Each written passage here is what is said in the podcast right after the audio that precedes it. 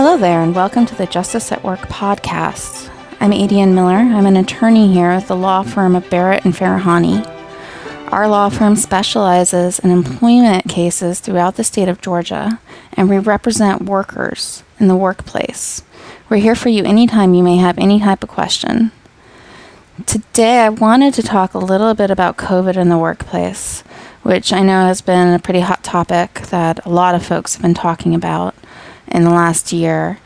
Now that we're seeing a potential resurge with the Delta variant, uh, I'm wanted to touch on some of the things that we've learned in the past year um, from the first few surges. So we're still looking and we're still learning. There hasn't been a lot of time for there to be a lot of studies. Um, preliminary research shows that at risk employees are disproportionately affected by COVID. And the reason for that seems to be that the jobs that were reduced due to COVID um, and the layoffs that occurred tended to be jobs in the hospitality industries or jobs that require face to face interactions, like restaurants and gyms and fast food places. And so those jobs tend to pay an hourly wage and they don't tend to be very high paying jobs. So, what we're seeing is that the more vulnerable populations have been disproportionately affected by the economic consequences of COVID. Um, preliminary research from the Brookings Institute has shown that in 2018, before COVID first hit, nearly half of all working women worked in jobs paying low wages, usually averaging about 10.93 an hour. And so, because of the concentration in low wage and face to face jobs being terminated during COVID, layoffs have hit women, for example, particularly hard. The higher wage jobs could transition to remote working environments, teleworking, etc. Um, but a lot of the low wage jobs could not make that jump so easily. So, for example, the unemployment rate for women jumped by more than 12 percentage points between February and April, while it was only 10% for men. In a survey from May to June, one of four women who became unemployed during the pandemic reported the job loss was due to a lack of childcare, and that was twice the rate of men who were surveyed. More recent studies show that these losses continue to accumulate. Uh, between February and August, mothers of children 12 years and younger lost 2.2 million jobs, compared to 870,000 jobs lost among fathers. So, what we're seeing in the workplace is that is women being pushed out, is more vulnerable populations suffering the consequences.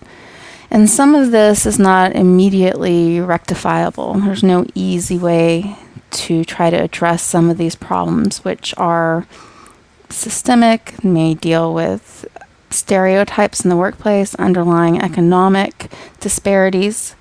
But there are some things we can try to do to protect our jobs. And I wanted to run through some of that um, with you for those folks who feel like they might be at risk uh, in another wave of COVID, some measures you can take to try and protect your employment.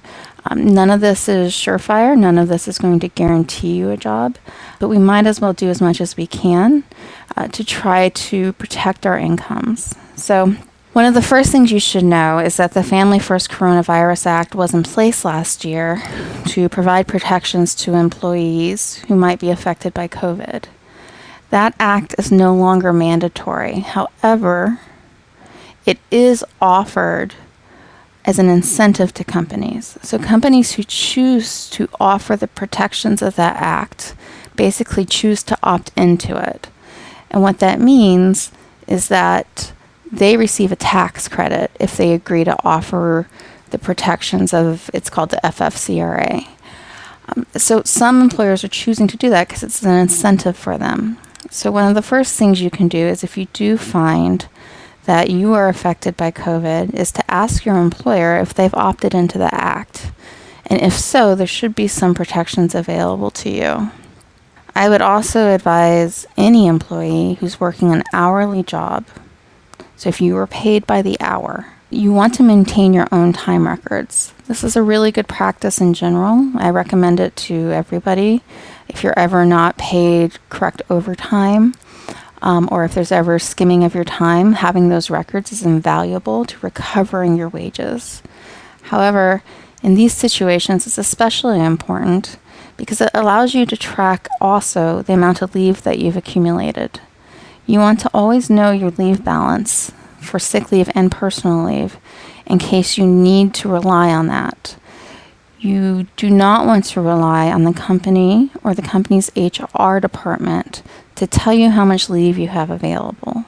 I can guarantee you, since they are usually staffed by human beings, that mistakes are made, information can be lost, and if there's a mistake made, they can fire you for that. Georgia is an at will state, and they can fire you for almost any reason that doesn't violate federal law. So you want to make sure that you're very clear with them and that you have records that show exactly how much leave you're entitled to.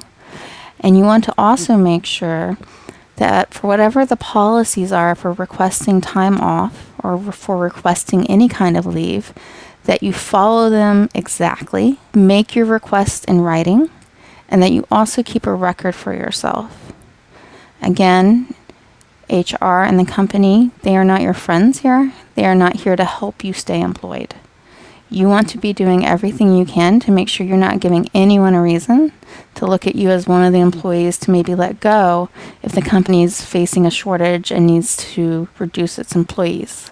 Another point to consider is even if the person you interact with, say your shift manager, is pretty relaxed and seems like your friend and you guys get along, um, the person he reports to might be an entirely different person. And so you can't really be sure of what the policy is going to be from manager to manager. So, what you want to do is ask for a copy of your employee handbook. It should have everything in there regarding how to request leave, and you want to follow those instructions exactly, no matter what anyone else may tell you. If you don't have an employee handbook, I guarantee that you were given one on your first day of work. You're probably given two seconds to scan it, and then you were asked to sign a document saying that you've read it. If they did not actually give you a copy, what they're required to do is keep a copy in the office that you can review. And so at any point, you can just ask on a break, hey, can I see the copy of the employee handbook? I have some questions. Um, and then look for the policies that relate to leave, um, that relate to any sort of medical leave, personal leave, sick leave, vacation time, anything along those lines. And if you have a phone, I would even recommend making uh, taking a picture of it so that you have a written copy of it. You want to be thinking that you want to be documenting everything you can. This is definitely a situation for crossing your T's and dotting your I's. If you do contract COVID, I would recommend that you immediately notify your supervisor and you do not return to work until you have talked to a supervisor. I have had cases come across my desk where employees didn't even know they had COVID and then tested positive and were terminated for exposing the workplace. I personally think it's ridiculous, but you want to err on the side of caution. I think the best way to notify your supervisor or your manager of anything is always in writing. I know that's not always possible depending on the kind of work you do. So I would recommend sending a text message if possible, or mm. sending an email, or if you have a phone call, follow up with an email or text message to document what you talked about. In the state of Georgia, you are also able to record phone calls. It's a one party consent state, so as long as you're consenting to the recording of the phone call, you're able to record the call. There are a number of apps that you can get on your phone to make that fairly easy for you. It's worth figuring it out.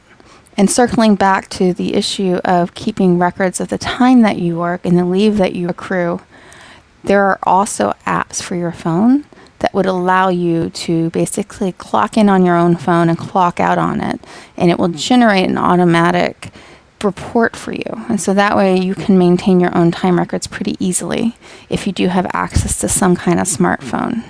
If you are terminated, I would advise you to immediately file for unemployment. Unemployment right now in the state of Georgia is backlogged several months. It's going to be a long time before you see any money if you do at all. And so you want to go ahead and submit that application.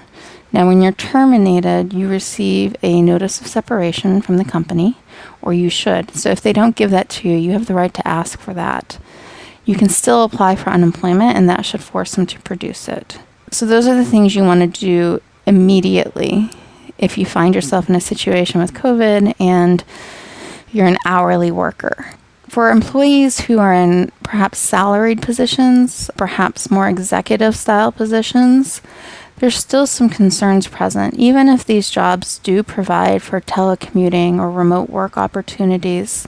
There is a concern, and I will say this is my concern from what I see, that companies use situations like this to reorganize and do reductions in force. So, RIFs is a term I think most people are familiar with.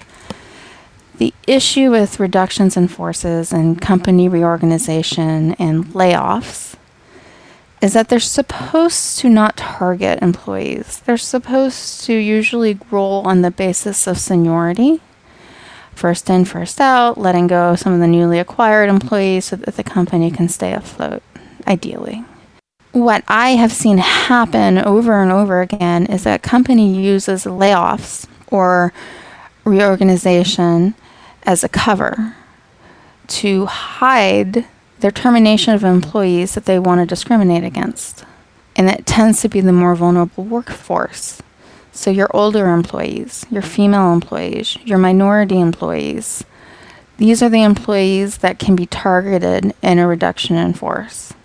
Now, technically, if you are laid off in, a, in, in that kind of situation, there's usually a type of notice and they will provide some statistics uh, because the government knows that companies do this as well. And the statistics will usually indicate just how many people were let go due to that were white or were black or female or male so that the numbers can be looked at to show whether or not they were using it to just target a particular demographic. My experience is those numbers can sometimes be a little skewed depending on how they report the departments and how the organization ends up playing out.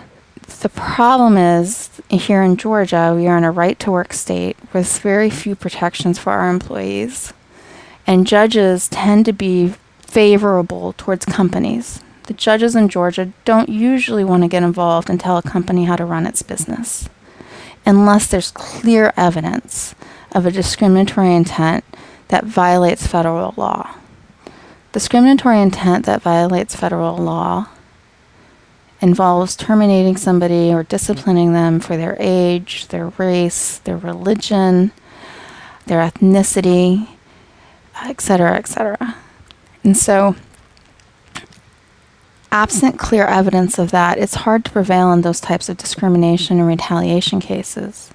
But the truth is, a lot of companies will use an organization like this to sort of sweep out everybody they want to get rid of. And then when they get questioned about it, they say, well, we weren't, you know, discriminating against anybody. Look, we had to let go all of these people. So if you're in a salaried position and, and you feel like this may be a situation that's going to be occurring for you, there are a few things you can do. Honestly, even if you're an hourly employee, it's always worth it to ask for a performance review. Most companies have some sort of system in place where you might get it quarterly or once a year. If you don't have a system in place to get a performance review, you can always ask your supervisor for one. Ask to have it in writing and say you just want some feedback so you know what you're doing right and what you're doing wrong. A lot of performance reviews tend to be fairly positive, and so you want to accumulate that as evidence of your positive work performance.